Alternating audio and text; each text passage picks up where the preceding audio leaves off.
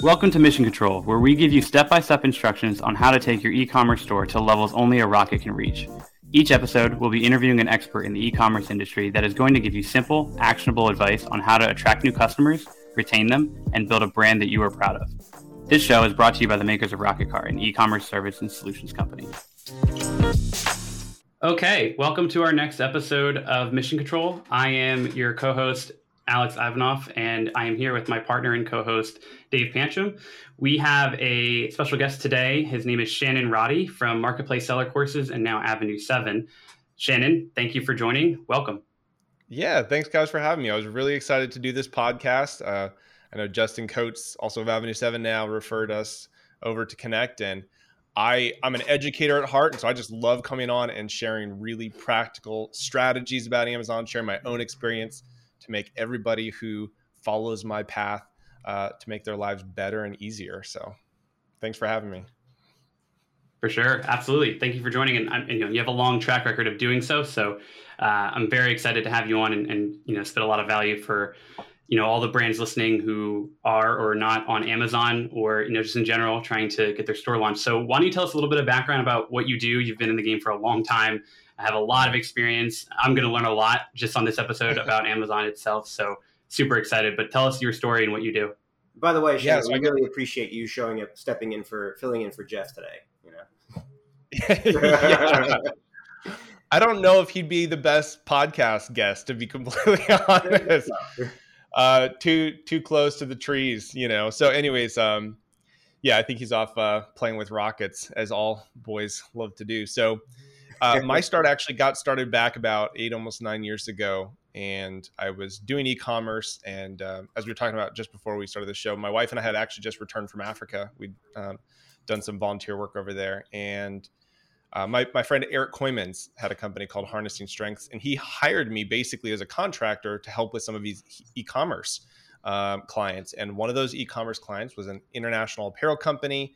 They needed help on Amazon. He kind of threw me in um, and said, "Go get it." And um, it was a pain. There was no resources there back then about Amazon, and so I got kind of got thrown into the fire. But I learned quickly. And what I loved about Amazon versus Google is Amazon was a closed system. So Google, there's like a thousand things that can impact your rank, but with Amazon, there's only like five. And so I felt with that sort of closed system that there was many more ways that that sellers had control to be able to pull the levers in order to increase their success.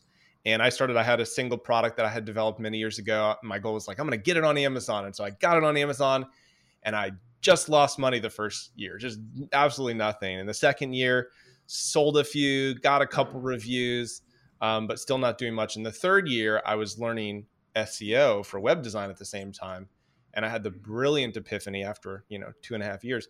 I wonder if Amazon's algorithm works the same as Google or similar in in that it uses uh, SEO keyword research. So I did some SEO keyword research and I realized there was literally one word that was missing for my product title that people were searching that I was not providing to get in front of my customers. And the next year, my sales went up 1500%. I mean, it, it wasn't significant initially, but the trajectory certainly changed and it's grown year over year after that. It was like, wow, if that principle can help increase my sales, what other things am I not doing that I could learn? And so that whole process and journey began. Um, it started with marketplace seller courses and it evolved from the idea of I want to learn everything I can about how Amazon works so that I can teach brand owners, which is just sort of my passion of just empowering brand owners, anybody who creates a product or a brand or company, to help them leverage their experience on Amazon to be able to have a better experience, to be able to overcome the obstacles, avoid the pitfalls, and you know we sort of use the term launch, grow, and protect your brand on Amazon um, and achieve success to whatever level they can. And so that that that for me is sort of my uh, inception story. And like I said, I'm, I'm an educator at heart, so I love just getting up and educating and teaching the things that I've learned, knowing that if people hear my story and take those principles to heart, they can actually make their lives better and easier in many ways and avoid those pitfalls, but they can also achieve more success, which means instead of laying people off, they're hiring. Instead of you know shrinking their business, they're growing, and that that's the stuff that gets me excited and, and wakes me up in the morning. That's awesome. Go ahead, Dave. Um, you te- I felt like you teased us a bit there. What was the one keyword that you were missing? I was going to ask it as well. And how how long ago was this, and what was the product? This is ten years ago. I won't tell you the product because because we don't want comparison. We don't want people looking. But yeah. the keyword was chart.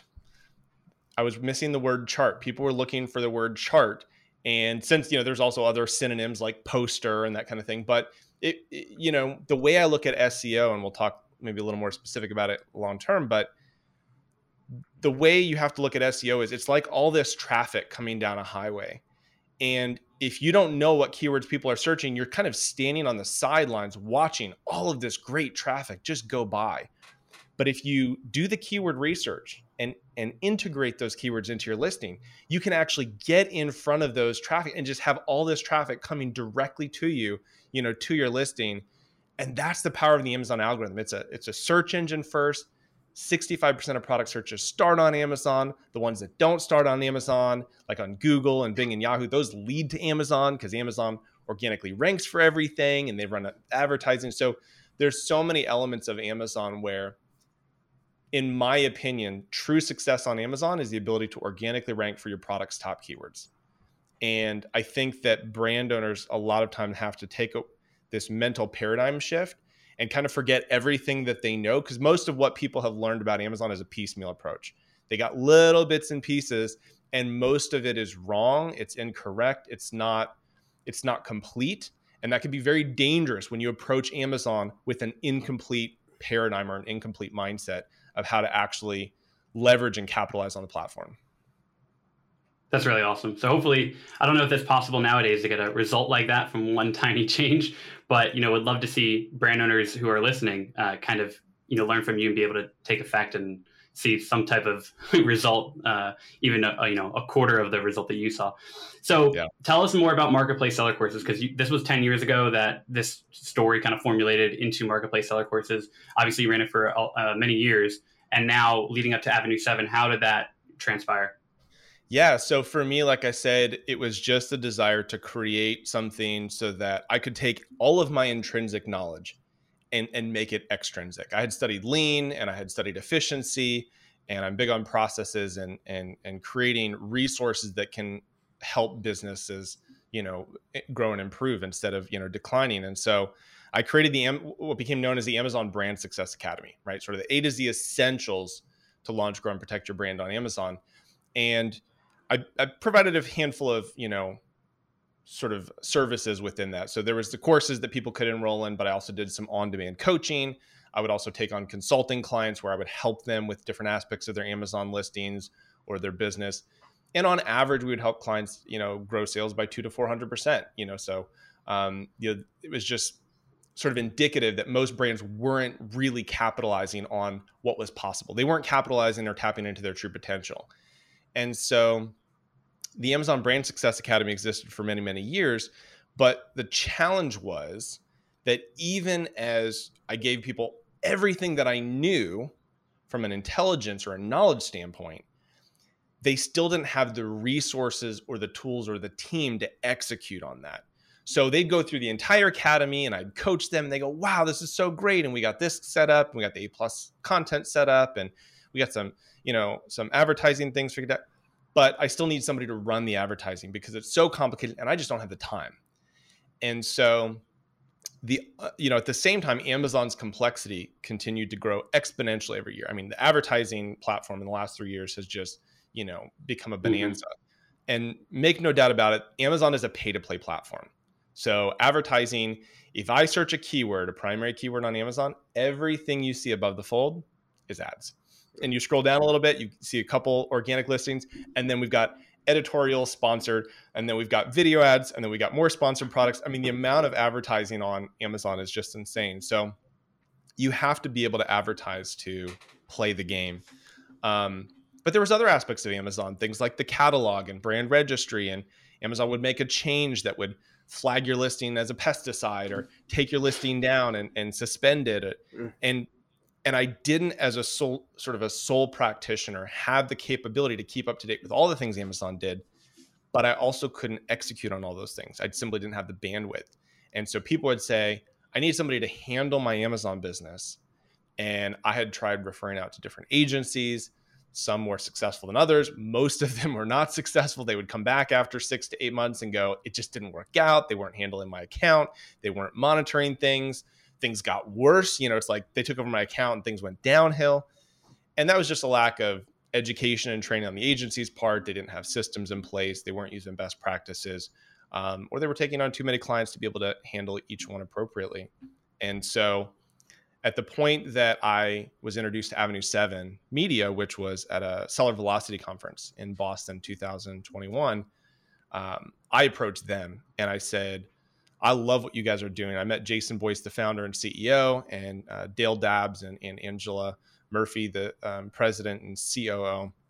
And I just said, my business model is only going to be sort of viable for a year or two because again the complexity is rising and everybody that i talk to goes it's great that you taught me all this stuff that i need to know but i need somebody to just do it and they were building an agency that was just going to do it and that's what that's what i got excited about and i just said you know let's work together. Let me use my education to help other brands out there. Let me take over the social media. Let me handle biz dev and uh, you know we actually we, we're launching the day two podcast um, in a couple weeks here. So all of those things were really exciting to me because I could work with a bigger team where we had the capability not just to educate the brands about what they needed to know, but actually take all of that off their plate and handle it for them. Really awesome. So for you know brands that are listening, most of them probably not most of them, but many of them are maybe you know not even selling on Amazon. Sure. And you know they just have their own website. They're selling on Shopify, WooCommerce. Uh, a lot of people hear things in the news, right? The media. They're just scared of selling on Amazon for sure. X, Y, Z reason. Why should they? Why should they sell on Amazon? Um, yeah. F- first, just to comment on Shopify and Amazon. I I don't understand that there's a conversation about Shopify versus Amazon. Yeah. And I kind of don't even understand that argument that's happening is like, should you sell on Shopify or Amazon? And the answer is always yes. Um, there's a few exceptions, you know, from an Amazon standpoint, but you know, Shopify is your direct to consumer website. It's where you own and control the real estate from an SEO standpoint. You own the contacts and the leads that come in. You're able to retarget to them. You're able to create your fully customized brand experience. And and every branding, especially in e-commerce, should have their own e-commerce, you know, website, you know, today. Amazon is so important because it does over 50% of all e commerce sales.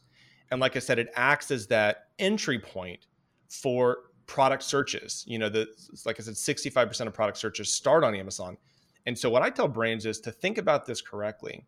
You have to consider that Amazon is a branding platform before it's an e commerce platform. You're going there for brand awareness and brand equity. And I talked to a company last month, and you know they were very kind and sweet. You know, raised a little money and said, we really want to focus on PR. You know, we want to focus on PR first before we get into Amazon.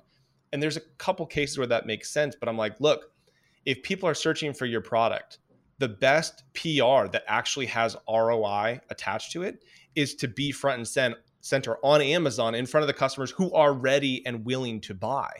Um, I can't think of a better way to generate that sort of, you know, PR. Otherwise, you're sort of like it's it's a shotgun approach. You're sort of blasting it out to the world. It's like putting a sign on a pic, picnic, you know, park bench or whatever. Um, and so there's an element where, you know, Jason Boyce, our, our founder and CEO, he says like if you're not on Amazon, you're not online. Like you're just invisible. and and so there's this element of if you have a consumer product that can be sold on on Amazon, you know, making that decision is going to be really cr- critical and key for your business. But, and here's sort of the caveat and warning Amazon is an all in platform. Okay. So brands who are like, oh, that sounds interesting. Let me dip my toe in the water. Let me test this out. Not going to work. You have to be 100% committed to that platform, or you're just going to waste time, energy, and money in, in your own team's mm-hmm. resources. You've got to understand the platform. You got to be able to leverage the platform, and you have to be 100% all in because Amazon is the most sophisticated e commerce platform in the world. And it's fully integrated from the search engine, you know, the, the search results, the A9 algorithm, the FBA, the Fulfillment by Amazon Fulfillment Network, where an Amazon employee delivers that product to the customer's doorstep. and the advertising platform all fully integrated into one system, there's never been anything designed like it in history. And so the ability to leverage that is significant, but you can't come in sort of like, let's test it out and play around with it. It's not going to work. You got to be 100% in if you want it to succeed.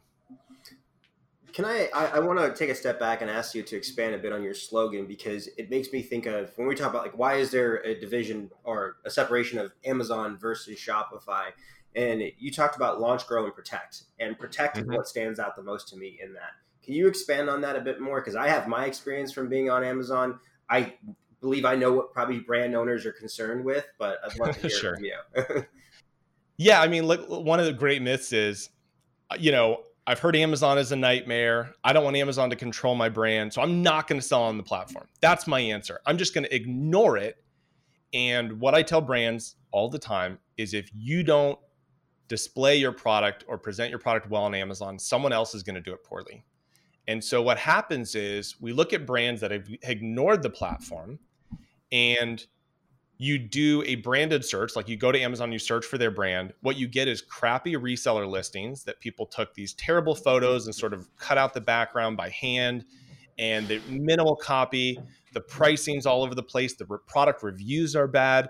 I mean, I did an audit of like Spanx a couple years ago, and it was like people were getting you know Spanx product that were like stored in basements for months and then reselling on Amazon for like you know below map, and the reviews were terrible and you also had all of their competitors bidding on their branding, literally just stealing chunks of market share. We're talking about tens of millions of dollars every single year.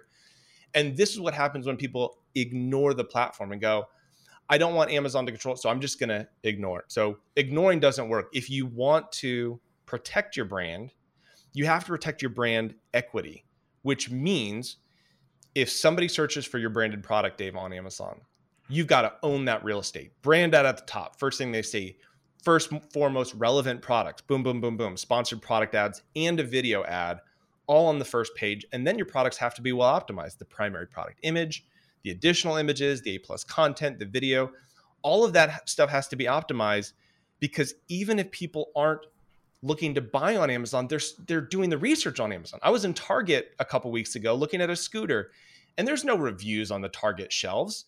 And so I took the products and I plugged each one into Amazon. Sometimes you can scan the barcode, sometimes you just search for it. But I was looking for sort of a trick scooter for my son. And I wanted to make sure that it wasn't just some cheap product that was sort of a knockoff Me Too. I wanted to make sure it was durable. And I found a scooter that looked really great. And I looked at one of their, their videos that they had on their listing, and it showed all these kids about my son's age doing tricks on this scooter. And it let me know, wow, this is a great quality pop product They've invested in a really great lifestyle video, and the whole listing is designed and geared towards one thing selling the product to the target end consumer. And I bought that product in Target because of a video that that brand had placed on Amazon. So again, it's not just protecting your brand on Amazon, it's protecting your brand equity everywhere. And so step one is really ensuring that anybody who looks for your brand, hears about your brand, that you're owning that real estate and that the product reviews uh, are, are good and reflect the product because you're maintaining channel control, you're maintaining the price control, right? So, so map pricing, your minimum advertised pricing. And there's all these different pieces that you have to control. The other part that you have to consider is that you also have to protect your brand from Amazon so you have to make sure you're not getting suspended. You have to make sure your listings aren't getting suppressed. So you have to know exactly what the Amazon terms of services are.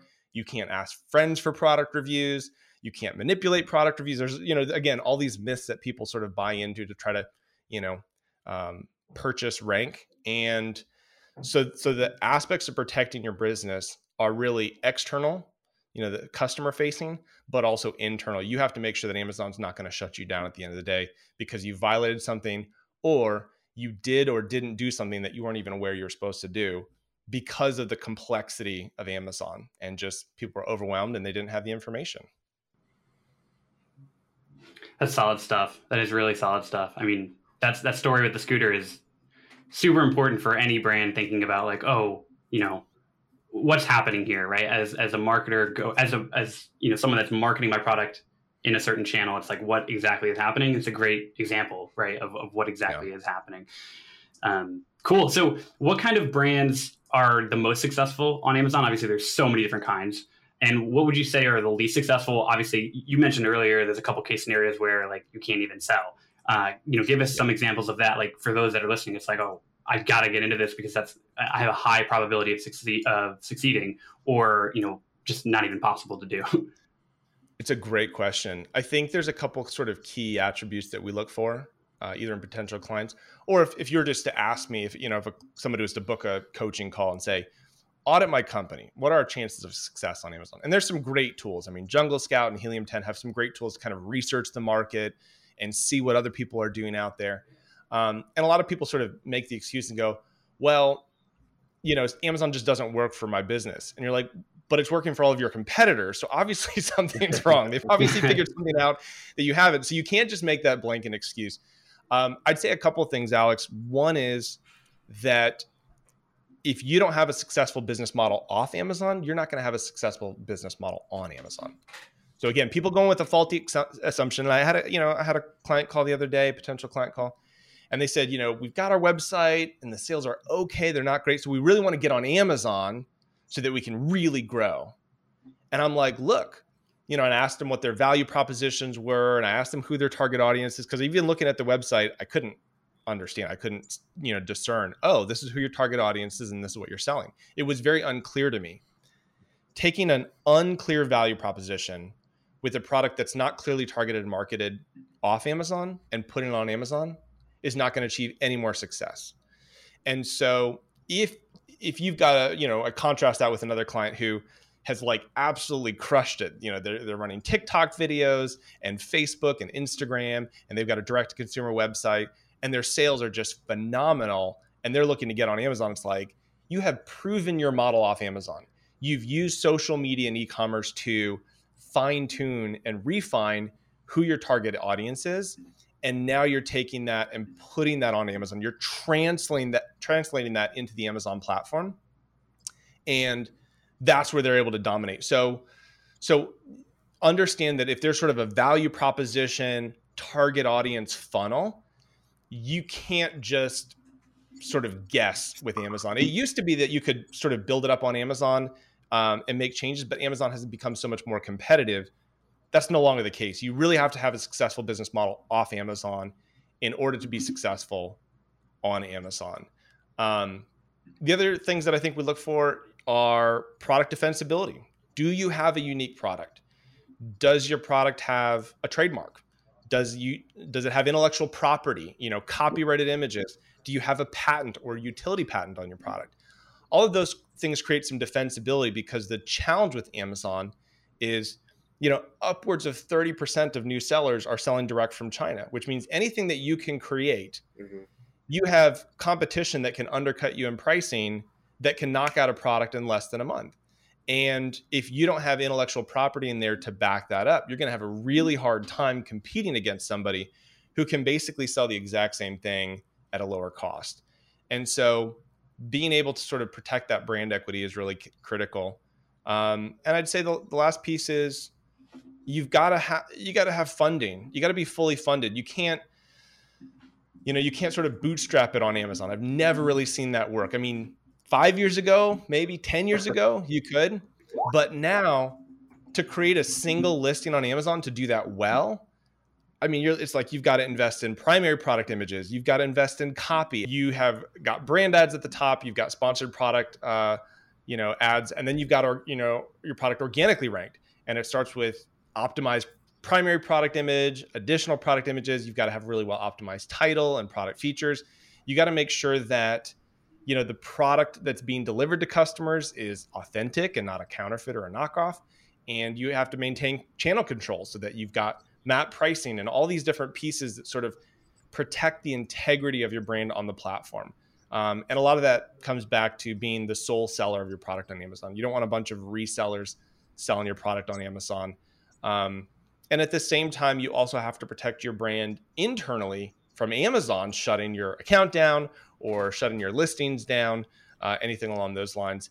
And a lot of that has to do with one, proactively knowing what all the terms of service are and understanding what Amazon's policies are, what keywords could trigger a listing to be suppressed or taken down. Um, but at the same time, understanding that even if you do everything right, Amazon's algorithm can still catch your, you know, catch your account or product up, and you've got to be able to quickly request reinstatement and know how to do that. So there's sort of like a, a customer facing side of brand protection, and then also an internal side of protecting your brand, uh, really from Amazon. How do you protect it from resellers? That was definitely a problem we saw back in the day. Like you'd have customers that would buy it in bulk from you, like on a discount, and then all of a sudden you're like, "Who's this selling my product?" Like, yeah, I mean, so ha- having a clear line of communication and channel visibility to maintain channel control is absolutely essential. When you have these sort of you know great customers that buy your product in bulk, you really want to know where they're selling it, and so sometimes those easy sales uh, are actually just resellers who are turning and selling that product on Amazon. So make sure you know um, if you're not using a distributor, make sure you know who your sellers are who are buying in bulk and where they're selling that product.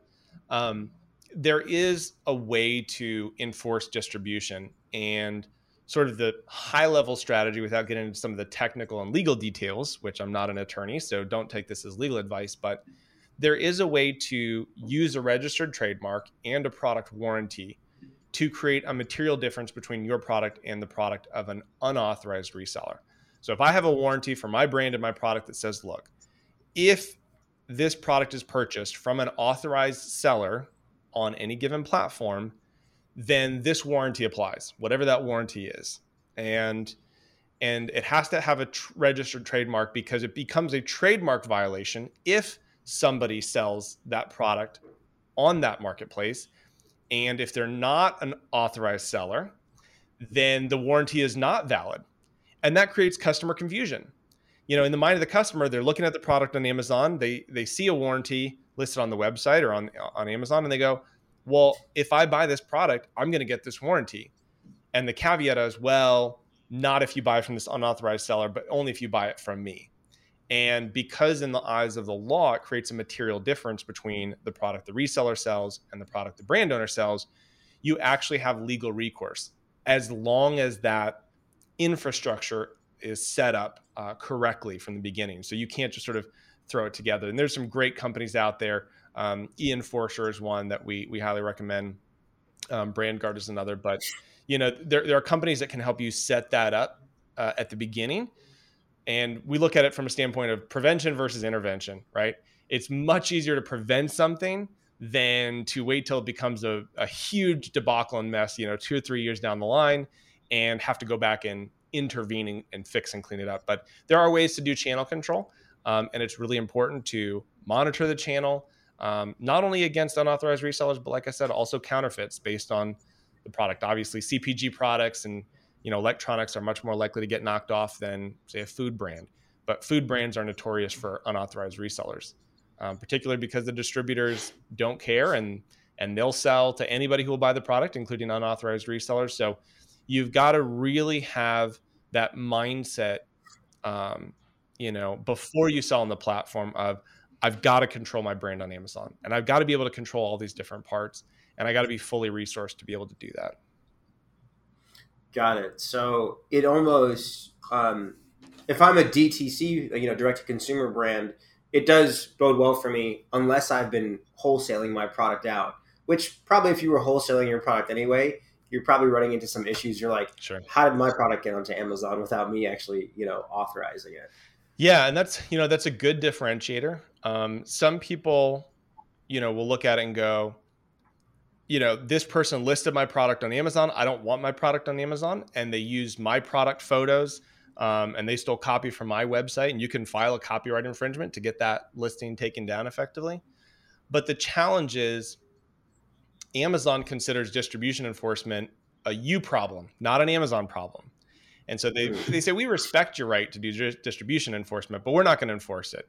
If somebody takes their own photos and writes their own copy, you don't have any legal recourse um, you know, right of first sale doctrine basically says if I buy the product, I can resell it anywhere I want for whatever I want. So you've got to have those channel control elements in place before you get to that point. And like I said, you know, for just from a brand owner standpoint, you have to be educated. You've got to understand the pitfalls and the opportunities that the platform has available so that you can leverage them appropriately. Mm-hmm. Uh, how often are you finding let's say I am an established brand, you know, at least an established like smaller, medium sized brand, and I'm going to go jump on Amazon. I'm like, all right, I want to go develop this sales channel, but for some reason, I'm not going to take anybody's expertise. I'm like, I feel like I know this Amazon game. I buy a lot of stuff on there. What are the mistakes that you see there? A lot of them making because they are not properly educated. Yeah. So the number one is is you know the number one reason brands fail, specifically new brands, is they don't know what they don't know, and they use the piecemeal approach so they watch a bunch of YouTube videos. You know, saying that I've learned everything I need to know because I watch YouTube videos is just a catastrophe waiting to happen. Because some of those YouTube videos are two, three years old and all the information is completely outdated.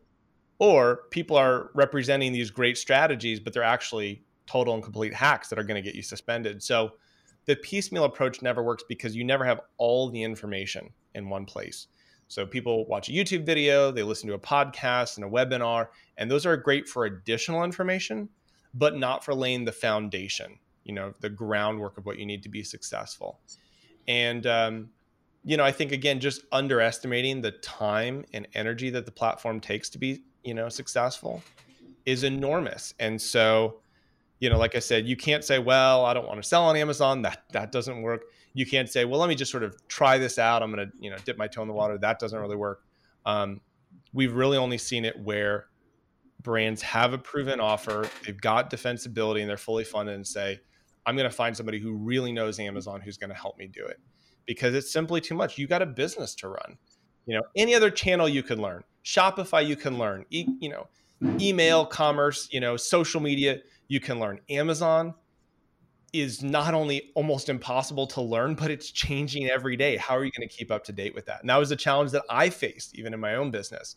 It's like it, if I can't do this by myself after eight years, you know what what are the odds that a new brand owner has with no prior education or experience coming into a platform that is going to provide that level of uh, you know complexity and you know don't don't be misinformed Be- believe and understand that if you get on Amazon and Amazon starts doing a majority of your sales, they have the ability to shut your company down because they mm-hmm. can suspend a listing, they can suspend your account. And we've watched companies, you know, in some cases go out of business.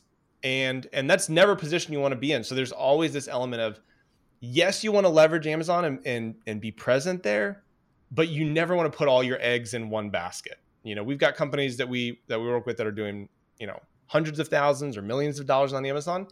And it's a great take. And we've got a lot of things in place to help protect their account. But at the same time, you also want to be on the channel. You want to be selling in more than one place so that you've got diversity in terms of the traffic to your you know uh, sales pages whether it's your, your own e-commerce site or other channels you know and you know brick and mortar and retail look it's still great there's still a ton of opportunity there um, the most important lesson is be, be diversified um, and and be prepared. Know what you're getting into before you get into it.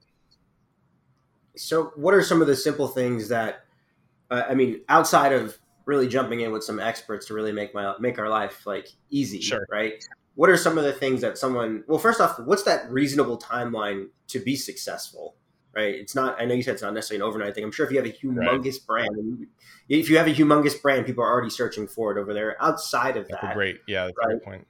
Um, what is that reasonable amount of time to be successful? And if someone was at least just doing it themselves, what are the things they should be doing? Should they jump right into FBA? Like, how? Do, what are the? What's the approach? Yeah. So timeline. So you, your opportunity for success depends on a handful of things, and you know, to your point one of those things is your level of brand awareness. How many people are searching for your brand or your specific product on Amazon? Because obviously, the greater that number is, the faster you can leverage that and trigger the algorithm. If you're starting with a generic product with no branded searches, you're going to have to start from scratch, you know, driving advertising to your listings. And it's going to be really challenging to get those first few conversions and those first few reviews um, before things start to take off. So, certainly level of funding, level of brand awareness are really, really critical and really key. Um, we had talked a little bit about this uh, in the prep, but you know, your podcast is called Mission Control, and one of the analogies that I use for launching on Amazon is really the idea of launching a rocket. So, what I like to do is take a couple minutes and walk through that analogy because I think that'll be helpful for the audience. And it really sort of creates the expectations, the paradigm of what you need to do and in what order um, to be successful. So, you know, the first step to launch, grow, and protect your brand on Amazon is lay that foundation. That's, uh, you know, I call it building the launch pad, right? If you don't have a firm launch pad, that rocket is going to take off and the whole thing is going to come crashing down. And so the idea is you have to have infrastructure built in. And that's making sure that your systems are in place, that you're operating in line with Amazon in terms of service, um, that you have all the integrations. If you're doing, you know, what we call merchant fulfilled, you're fulfilling products directly, that those are integrated, that you've got customer service people who are trained and you've got systems in place to make sure that you're checking Amazon every day. Um, you know, you've got a registered trademark is, is really critical and also a GS1 UPC code. Uh, GS1 UPC codes are the standard. If you're buying your UPC codes from anywhere else, you need to stop and you need to go buy you know legitimate GS1 UPC codes from GS1 US or license them from GS1 US because those are the ones that are actually going to be validated on Amazon. And that allows you to lay the infrastructure because again, if you don't have a registered trademark, if you don't have patents, if you don't have copyright on your product images, if you're buying reseller UPC codes, the whole thing can just crash and burn basically. So you've got to lay that solid uh, foundation, that solid launch pad. The next stage in launching your rocket is listing optimization, and I call that aiming the rocket. And the way to think about that is your your listing can only achieve the level of sales that you've angled it to. So if you're trying to, you know, shoot the moon, you know, you've got to really optimize in order to achieve that level of success. And a lot of people when they don't do the due diligence to properly optimize their listings, they're basically launching the rocket sideways, like horizontally across the horizon. They're never going to achieve the sales. And they're sort of surprised by this. But as an Amazon consultant, I, am coming in and doing a quick audit. I'm like, guys, you're never going to achieve the sales that you want to with this kind of listing. You haven't done the SEO keyword research. Your primary product image sucks. You haven't built out, you know, bullet points or A plus content. You're not doing anything right. So of course, if the you know if the rocket is launching sideways, you don't have the opportunity for that exponential, you know, growth. And so that really comes down to understanding that you cannot simply copy the listings from your website and put them on Amazon. That's like a guaranteed way to fail. And we see literally my next question. yeah, yeah, and you're guaranteed to fail, and that's what everybody does first time. So you talk about like rookie mistakes. It's I'm just gonna. This is what I use on my website. I'm just gonna copy and paste it to Amazon. Amazon is like a finely tuned engine that I think a lot of people are surprised and blown away by the level of detail and nuance that we get into. Exactly how we optimize the product title with the brand name and the most highly searched relevant keyword terms and the value proposition and the correct information, all within line with Amazon policy, terms of service, best practices, and their style guide. I mean, it's like a work of art, you know, and, and understanding the product features and exactly what you tell and how you say it and the order that you put them in there is nothing left to chance. When you see bestsellers, nothing was left to chance. And by the way, just copying what the bestsellers do is not going to achieve success either because they have a slightly different product, a slightly different brand, and everybody has a unique audience. So again, copying and pasting without understanding why something works is also not going to work for you. Um, the last stage of launching that rocket is the launch phase, right? The most exciting part, which is driving that targeted traffic to Amazon. And so a lot of that can happen internally with Amazon using Amazon advertising. Like I said, it's such a important and critical part of the platform these days. But you can also do external traffic. You can drive Google ads to your Amazon storefront. You can drive social media traffic. You can use affiliates and influencers. You can even leverage some of your email list to drive traffic to Amazon. All of those are great ways to jumpstart the algorithm for Amazon to recognize your product as being a great option for customers who are looking for your specific product. And so, like I said, there's so much that goes into it. The level of sort of intimate detail and intensity of how you optimize a listing is so critical. You know, I take two to three hours to do keyword research for one product. That's just one product. But then you also wow. have photos and images and copy and all these other pieces of it's like you've got to have that same nuanced level of detail for everything about Amazon. And you know, again, uh, Dave, a lot of people say, "Where's the silver bullet? Like, what's the one thing I need to do to be successful on Amazon?" And what we tell them is, there's not one thing that you can do to be successful selling on Amazon. It's actually 128 things, and you have to know what all of them are, and you have to do all of them right. Yeah, your eyebrows went. for those of you who are listening, Dave's eyebrows when I was like, "Whoa!" Is that, is that an arbitrary number, or do you no, have like a hundred? We actually have, and we have a checklist that we'll make available for your audience for download. You know, um, that you can download and see what those 128 things are mapped out. It is a lot, uh, you know, to be able to do on your own as a first timer, and so that's where we said, like, you know, five, ten years ago, you could do it yourself. The complexity is growing so much it's so much better to partner with an organization who can do it for you. And so, like I said, we start from a place of education. We want people to understand the platform and what they're getting into, and we want to provide a viable resource that they can go to when when they need help launching. Um, but but but you're so much better, you know, launching off Amazon. If you if you got a brand new product, you're like, I want to start on Amazon. Five years ago, I would have say start on Amazon. Now, I would say build a Shopify website. It can be a single page landing page and get your social media going get that social proof, make the iterations, make the mistakes now when you're smaller. And it doesn't mean, you know, if you make a mistake, it doesn't mean your account's going to get shut down. Right. So, so there's that, you know, you've got to lay the foundation, you optimize and you launch. And, and then there's this ongoing process of as you optimize your listings, as you launch targeted traffic, you're also going to enter into this phase of analysis. So we're going to analyze the feedback what's our conversion rate? You know, how effective is our advertising? Where are we organically ranking? What are the product customer reviews saying? Where are the questions that we're getting? What are the comments that we're getting in the product returns? Like there is so much data that you have to then interpret and go, holy cow.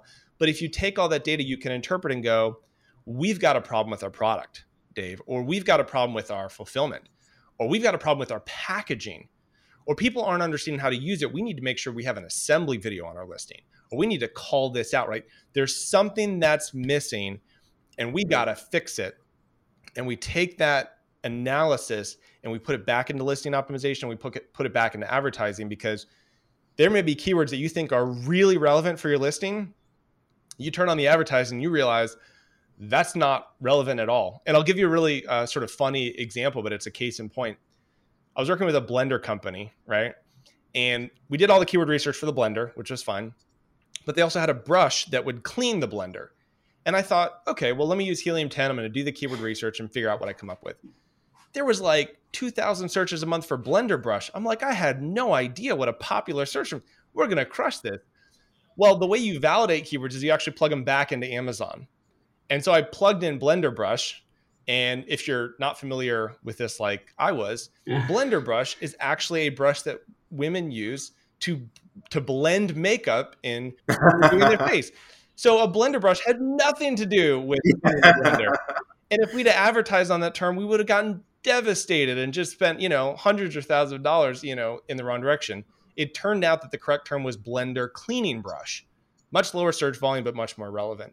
And so this optimized launch analyzed flywheel that you have to get caught up in is the way to organically grow. And there's, like I said, there's great tools out there you can use to sort of track the organic ranking of your product because your product may be indexed for hundreds of keywords, but if you're not ranking in those top three to five position, you're kind of invisible, you know. So you you really got to be near the top of page one for your most relevant keywords. Sometimes they're long tail, sometimes they're more you know generic, but when 80% of search terms on Amazon are unbranded, that is your mega space for growth, right? Most people are not going to Amazon looking for a brand. And I'll tell you another thing, Dave. A lot of people, you know, sort of myths or, or sort of mental hurdles people have to go to. They go, I don't want to do defensive brand advertising. I don't want to spend a dime to advertise my own brand because people can scroll down to my organic listings. Why, why would I pay? They're already looking for my brand.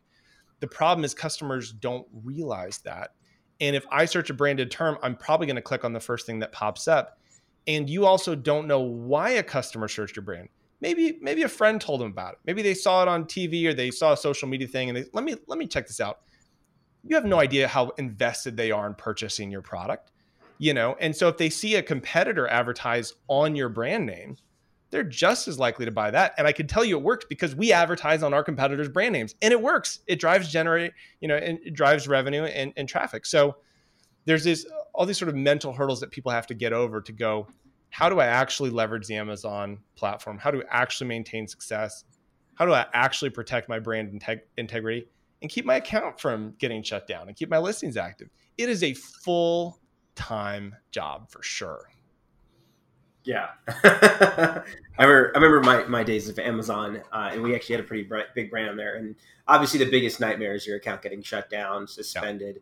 Yeah. Uh, providing 24-7 customer service mm-hmm. like um, you mentioned tools um, what are some like the top like underrated tools that you know you probably use or you very at least like suggest a brand owner implement for you know their amazon game yeah you know there's a handful of tools that we use there's a handful of tools that i like and have used you know uh, at marketplace seller courses and, and now at, at avenue 7 the one thing that i want to bring up dave is more important the tool than the tool is how you use it. So, you know, if I'm a machinist or a carpenter or an engineer, I can have all the greatest tools in the world. If I don't know how to use them correctly, they don't mean anything. They're worthless. It could be a $50,000 machine and it's not worth 2 cents if you don't know how to effectively use it. So, I like Helium 10 for SEO keyword research but it's not enough to just have a great tool. You've got to know how to do the keyword research and validate that keyword research for your product and be able to integrate it into your listing. Um, you know, Jungle Scout is great for estimating sales volume. So they just they got a simple Chrome plugin, and I can go on search for a competitor and say, on average, what is this company or brand doing in monthly sales?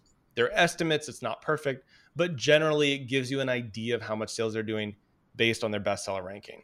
Um, FeedbackFive by eComEngine is a great tool for automating some of that feedback. So whether it's request a review or a customized feedback email, they've also got a handful of others uh, as part of their suite. But you know, those are definitely some of my favorites. Um, and then you know, I would say you know, AMZ Alert is another one. You've got to have sort of an alert tool that alerts you if your listings go down.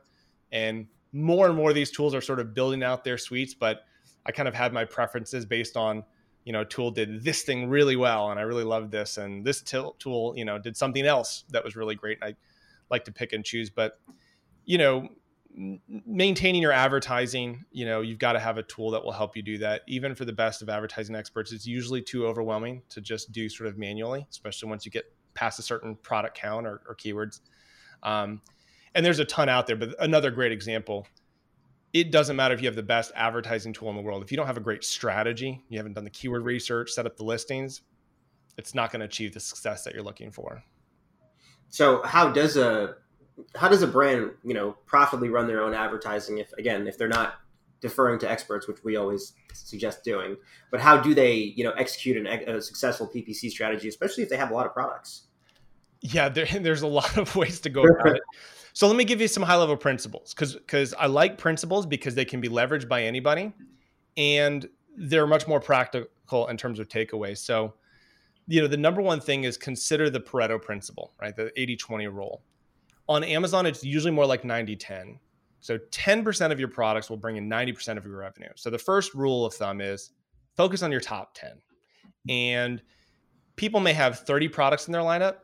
Start with one right? Start with five or three. Like keep it really simple and focused on what you know sells well off Amazon um, before you spend tons of money optimizing all of your listings and running advertising for all of your products. Um, and then high level for advertising, you know, you have to understand fundamentally that the Amazon algorithm is different than Google. So I don't care if you've got great Google advertising people, the structure and the algorithm are different. And so when you take these Google advertising practices and try to transplant them, you know, into Amazon, it's like, you know, taking the heart of a goat and trying to implant it a monkey. Like it's not going to work. Um, and we just see really bad campaign structure um, where, you know, I think some of the, the, the key ones that I see, Dave, you know, are people who they're advertising within a campaign with tons of products which means we're not telling Amazon exactly which keywords go to which product, and it's really hard to see sort of what's converting. And yeah, I'll give you an example of sort of the worst case scenario. because it's it's actually easier to break down what doesn't work than what does because what does work could change brand to brand. But I coached this really sweet company, um, overseas company based in New Zealand, and they said we need help shutting down our Amazon account. And I, you know, I was heartbroken to hear that. Like that's a horrible thing to hear. Like, yeah, we're gonna yeah. have to shut down our account. And I said, why? And they said, because we were on Amazon for an entire year and it didn't work. And I said, well, let me take a look at it. Like, so before we get to shutting down the account, let me do a little bit of analysis. And honestly, in 15 minutes, I was able to get in and I saw, I said, your conversion rate is really good. It was like 34%, which is insanely high. And I looked at the advertising and a majority, 75% of their budget had been spent on an auto campaign, which is basically sort of broad match shotgun approach to harvest new keywords, and two campaigns, both with a single broad match keyword. It would be like advertising on hat or baseball with no concept of exactly what the customer is searching for. And that's where 75% of their money had gone. And they had no idea because they had sort of blindly outsourced and trusted an agency to sort of manage this for them. And they didn't have enough education or visibility into the account to go, I, I actually know what's going on. And, and you have to know enough to keep whatever consultant, contractor, employee even accountable for the work that they're doing. And so I, I will say this if you've hired somebody to manage an aspect of your Amazon business, whether it's advertising, you know, usually it's advertising, listing optimization, full service agency, part time consultant, whatever, and things aren't going well. And they just keep telling you you know just hold on we're we're we're we're doing research and this is just you know some analysis or you know this is just the sort of the launch phase or whatever. Like yes there's a launch phase but if it's gone on for month after month and you kind of have that feeling in the back of your mind that things aren't going the way they should be but you don't have the ability to articulate it you're probably right so just a key takeaway like if you've got that sense in the back of your mind that an employer, contractor, and agency is not working out and it's not performing, you're probably right. Even though you don't have the technical capability to get in there and go, why are they not, you know, why is it not working? Where's the gaps? Where's the missing pieces? Um, I've just seen most of the times brand owners have an intuitive sense. They know they should be making money at this point. Yes, there's a discovery phase of which keywords convert and how it converts, but you know, just dumping money into Amazon for month after month and paying somebody to mismanage it, not a, you know, not a good strategy. So, you know, the main thing with advertising is, you know, you've got to advertise specific keywords against specific products. And and and you don't want to put a bunch of branded keywords which are going to convert very highly with a bunch of generic unbranded keywords and a bunch of competitor terms all in a same campaign because again you can't control the budget for those you know you can control the bid but you can't allocate and say let's be really aggressive on our, our brand ads and and and do some generic uh, you know testing but you know maybe moderate our, our competitor advertising. So so just being able to break out some of that is probably the biggest high level you know advice that i can give um, because most brand owners and most agencies it's like they kind of throw everything into a pot and see how it all pans out and it doesn't usually work well if you know if i'm a brand owner and i am working with an agency like what's the easiest way or probably the quickest way for me to bridge that knowledge gap of being able to at least like audit kind of what's going on and know i'm like this doesn't look right. Like i have the gut feeling. How do i confirm that you know? Yeah, I mean, it certainly starts with a conversation, um, and it's why it's why we offer uh, you know on demand coaching. Even when I uh, you know, sold marketplace seller courses and was acquired by Avenue Seven, we left that up on the website because we wanted brands to be able to come to us and say, "Can you just do a 30 minute audit for my account? Can you just take me through the back end and poke holes in it and see what you find?" Mm-hmm. Because a lot of people don't have that. Um, I know not everybody has the ability to do that, but the first thing is really start asking questions. And if you're not getting the right answers, or you're getting the same answer and it feels like they're putting you off, that's probably an indication that they don't know what's going on either and, and that there could be a, a problem. I like to say there's three levels of execution. And the first level is knowing what to do. The second level is knowing how to do it. And the third level is being good at doing it. And for brand owners to be successful, they mostly play in level one. They need to know what to do. They don't need to know how to do it. A brand owner doesn't have time to know exactly how to do the advertising strategy, exactly how to do listing optimization, exactly how to do the fulfillment. But they do have to understand what needs to be done so that they can hire appropriately, so they can, you know, have some level of understanding to vet. But even for people who are like, I know what to do and I know how to do it, it doesn't mean you're going to be good at it. So you're going to have to hire, you know, your weaknesses somewhere. Um, and a lot of it comes from asking questions and you know we we still have the amazon brand success academy live. We haven't um, been focusing on that as a as a primary sort of revenue stream but you know those are things that people can do to educate themselves you know make sure you're going to qualified resources. You know if somebody is doing a lot of hype and yell and sell it's probably fluff. It probably is what it is. Um, people can usually tell within a few minutes if the information that they're getting seems sound and seems accurate and seems reliable. And uh, like I said, you have to be careful where, where you get your information. But you know, with Amazon, there's so much out there, and most of it is inaccurate or just out of date. You know, like I said, you read a blog that's six months old. Amazon's changed their policy by now. It's a different ball game. Yeah, yeah. There's FBA courses left and right being fed to you. You know, like uh, make money at home, like all that kind of stuff. So it's definitely another area where there's just a wild west of information. Yeah. Um, I feel like you've hit on like on so many places where someone can get tripped up uh, in the Amazon game. What do you what, what do, you, what do you feel like are some of the biggest mistakes that you know brand owners are making when they get in? Is it just not being not choosing the path of education first before I go take on this? Yeah, I mean, I think ultimately it's just not being prepared. Um, it's interesting, and I learned this with my own business. You know, I, I brought in a company to do ClickFunnels and to help set up a funnel so that I could sell the courses and I could sell more more coaching and, and consulting. And I made the mistake of just sort of relying on them too much. It's like, okay, hey, I, am not good at this, so I'm just going to hire you and you're going to do it. Same thing with social media and same thing with email. I would just hire and say, look, I'm not good at. I just need to hire you and you're going to be good at. The best and most successful brand owners that I know who have leveraged Amazon, social media, website, e-commerce, email, etc., have done enough learning, self-education, and research to get to the point where they understand high level what the strategy is and how it needs to work. And I had to do the same thing with my business. And so for me, a really key critical read was Building Your Brand Story um, by Donald Miller. Great book. Highly recommend it because he talks about the ability, you know, the ability to build a funnel, to, excuse me, he talks about the ability to build a funnel that's going to reach your target audience and convert them. And he takes all the complexity out of it. And I think for me, that's one of the most gratifying things when I talk to a seller, even for a few minutes, and they're like, wow, like this makes sense. You've helped me understand something that has felt so completely complex and overwhelming for all these years.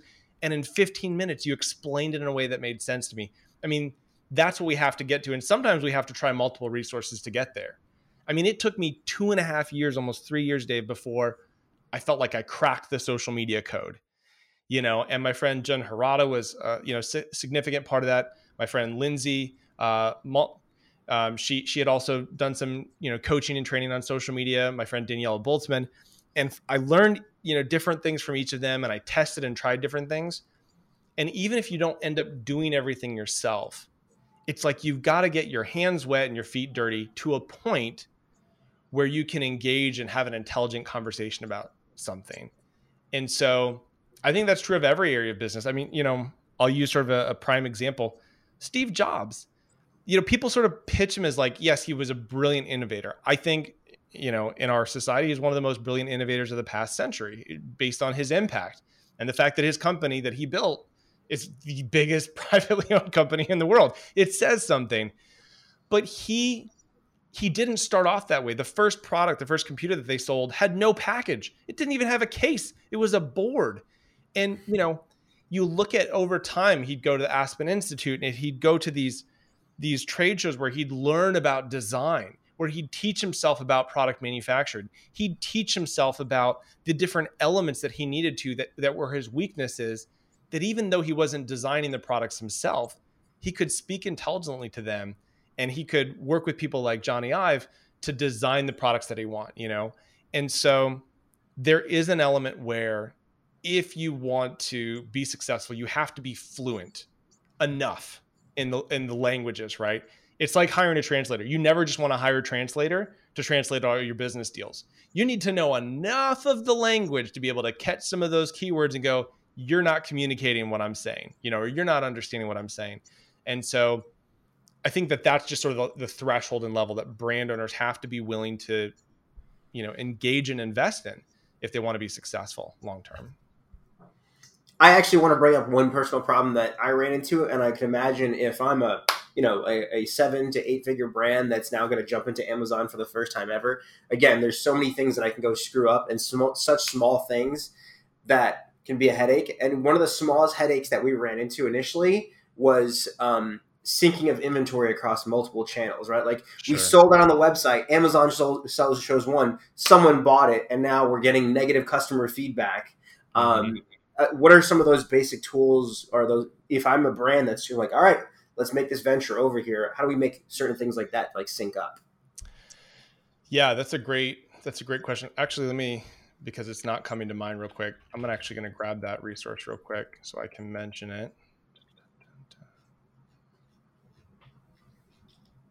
okay um, yeah inventory is a, a huge a huge issue. And I think you had asked us uh, or alluded to this earlier, but people say like, should I use FBA? Should I not use FBA? The answer is yes. If you can use FBA, you should use FBA um, mm-hmm. because the click through rate, the conversion rate is so much higher.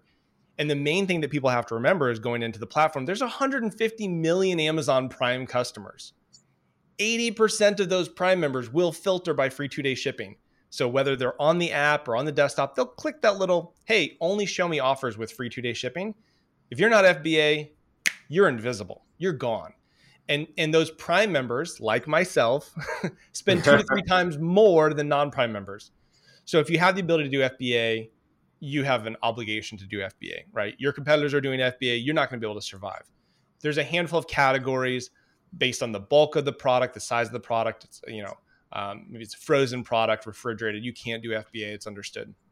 But if you have the capacity to do FBA, you need to. Um, even for things like meltables, like chocolate, you hmm. can do FBA during the winter months, but then in the summer, you're going to switch over and do merchant fulfilled, right? Because their their warehouse are just going to overheat and all the chocolate. Gosh, I would have never thought of that.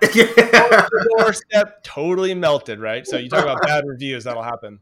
What we recommend, David, in that instance is what I call dual fulfillment. FBA is your primary offer, mm-hmm. and then you offer merchant fulfilled as a backup if your FBA inventory has issues, if you happen to run out of stock, if, if, if, you know, Amazon takes your FBA inventory off the shelf and goes, hey, we're going to examine this for a few weeks. We'll, we'll let you know when it comes back in stock.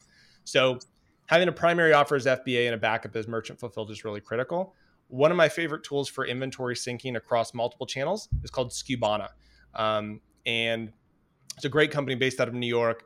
Um, we used their initial tool years ago, helped provide some iterative uh, feedback in those early days, but it, it not only allows you to sync all of your inventory across all of your channels, but they also have the ability to add intelligence, meaning you can put buffers in there and say, look, if I think I have 100 units in my warehouse and I'm listing on these 13 channels, I'm going to tell Amazon that I have 10 less or 20 less than I actually think I do. So that way, if all of these e-commerce channels get an order at the same time and it takes a few minutes to sync up, I, I'm still I've got a cushion right on Amazon. So having built-in systems that are fully integrated that sync quickly, not at the end of the day. If you've yeah. got a tool, you know, I mean, we used Cart Rover and just had a horrible experience. Sorry, Cart Rover. I'm not trying to badmouth or throw it on the bus, but their system was really antiquated. antiquated um, and it, it, didn't update as often as it needed to be. You need you need something that's updating all the time, you know, with with really fast APIs. And so syncing your inventory across all of your channels is really important. But if you use that strategy of FBA first, merchant fulfilled backup, it's actually a much better system. And you may only need to use merchant fulfilled a couple days out of the month, you know, or a couple mm-hmm. weeks out of the year uh, if you're using it well. So it all goes back to strategy. And I'll just say this, you know, a strategy is I'm here, I want to get there, how do I get there? And so you you have to map out the strategy. The idea of getting on Amazon is not a strategy. The, goal of saying I want to achieve $50,000 a month by the end of 6 months, that's that's a, a goal and the strategy is okay now what are all the individual steps i need to get there? So having a clear goals and strategies is the most important part and then being able to execute that strategy is critical. Because again you can have the best strategies in the world but you also have to execute it. Makes sense makes sense. Um, you know let's uh, i want to shift it to a little bit more business personal to come in sure. for a landing on this here. Sure. Um, you avenue 7 you guys merged not too long together. Like what, do you, what are some of the biggest challenges you guys are facing right now as an agency? You know i think i think they're all exciting challenges. Um, so mm-hmm. one you know avenue 7 um, had, had a capital raise and acquired three companies. There's a very exciting challenge of bringing now four separate companies together under one umbrella and being able to pick and choose and, and, sort of delineate each of the best practices for all the different things because each of us had an area of expertise and skill and all of us had a gap or an inherent weakness right? Otherwise there would have been no acquisitions you know either way. It's like you're either acquired or um, wanting to be acquired or acquiring because of the need to fill that gap. And so what's really exciting is we're bringing in all of these agencies together and all these individuals and talent and creating the most sophisticated, best in class system. And it's really exciting, but of course, it's a lot of work to bring all those pieces together and to go through every every single thing that each of us has learned over our sometimes you know eight to ten plus years of Amazon experience. We're bringing that all together and saying, okay, we've used these different processes and these different systems, and without you know giving away any of the secret sauce, there's an element of you know how can we fine tune and even out of three or four companies we can even find something better than any one of us individually did before. And so far, for every single thing that we've been through, we've been able to accomplish that goal. That's incredible. I and that's the power of synergy, you know, where one plus one plus one equals, you know, exponentially more. So, um, you know, I'd say it's a challenge, but it's an exciting challenge because we know at the end of the day what that's going to mean for our organization, but mostly what it's going to mean for the brands and, and clients that we work with they're going to get the best in class services because we know all the pitfalls, we know all the challenges. And for the tools and technology that we partner with that don't satisfy all of our needs, we're building proprietary technology in, in house that we can use to complement that so that we can build the agency that we would want to hire, you know, as, as a brand.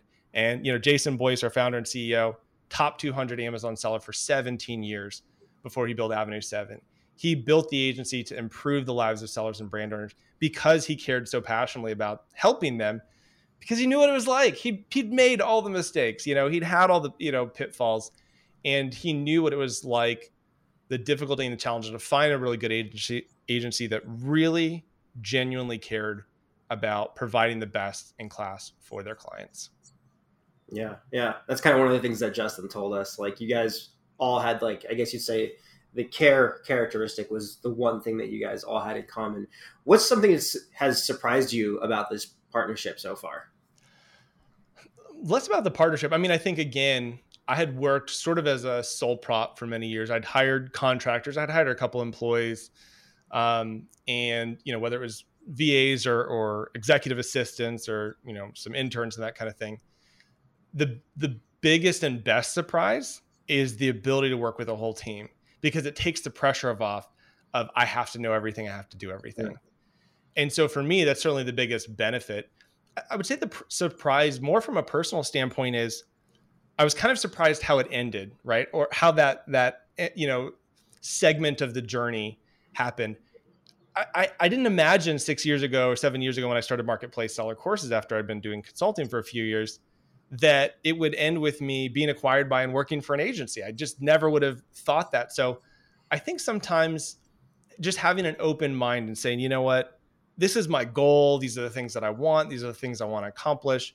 But being open and having an open mind because it might not turn out the way you expected it to. And I'd been in conversations with other companies to be acquired by them or, you know, just have different opportunities come up and everything kind of fell through. But this one was the right one. And so I think the the surprise is, you know, and how it ended and and how the next phase of the journey began. I think um I think we're I you guys you're you're coming together sounds like a dream situation. And I know that when I spoke to Justin, he uh, kind of felt like the same way. Like he didn't. You first off, you usually don't start a business to go work for anybody else, right? Sure. But he's like working harder, and I'm sure you are working harder than you've ever worked before. But it's because it's like I'm working with like the All Star team right now. um, so where can people find out more about your All Star team? You know, where where can listeners get more information about you guys, connect with you um, in any way? Yeah, absolutely.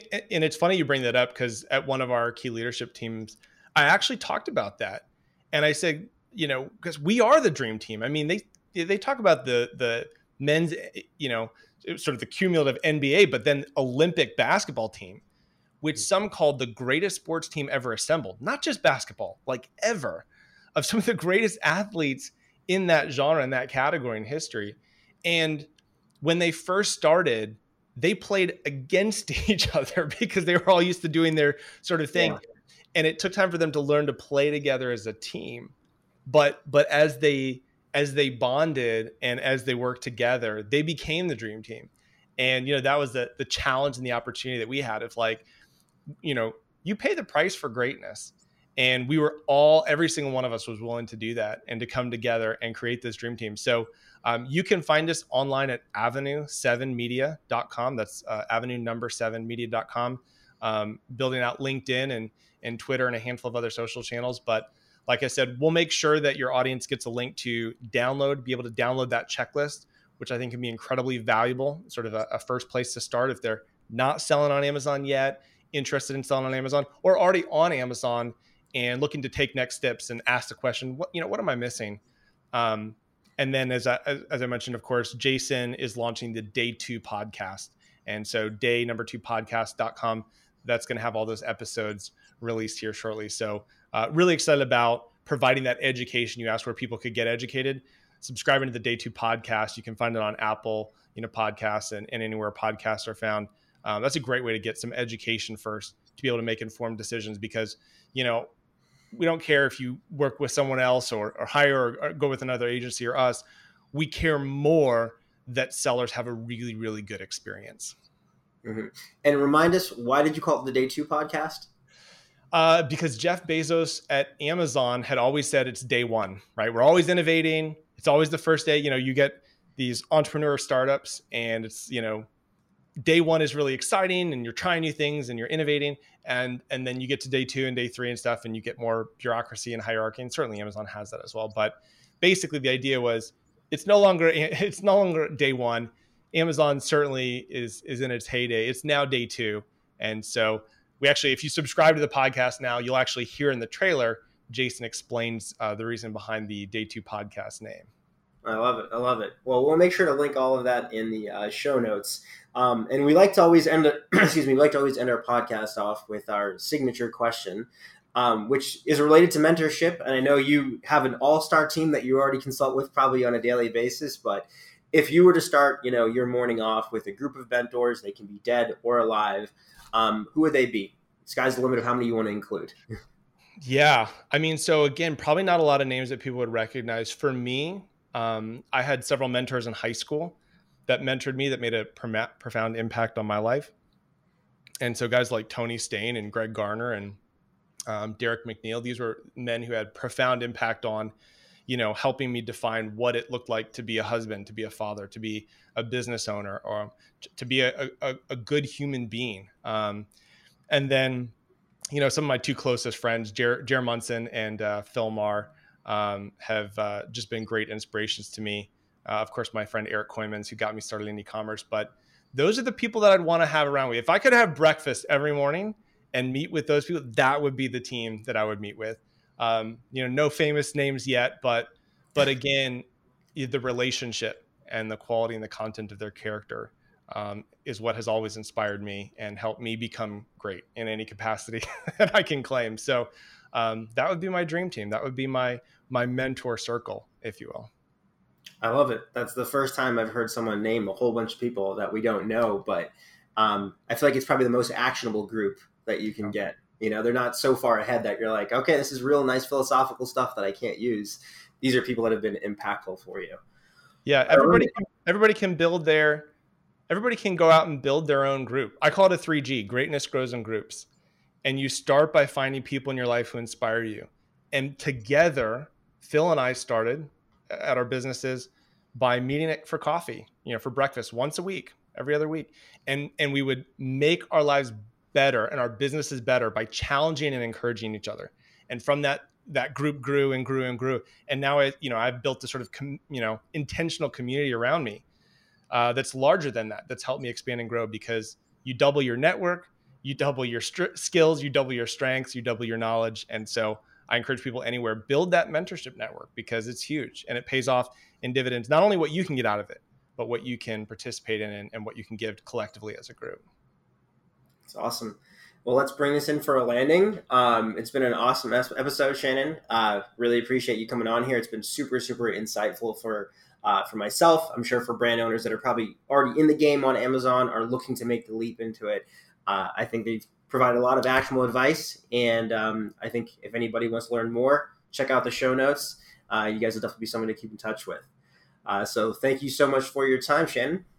Yeah, thank you guys so much for having me, Dave. Alex, it's been a real pleasure, and you know, love to be on again if there's any more value I can provide. But uh, appreciate your audience taking the time to listen to this episode.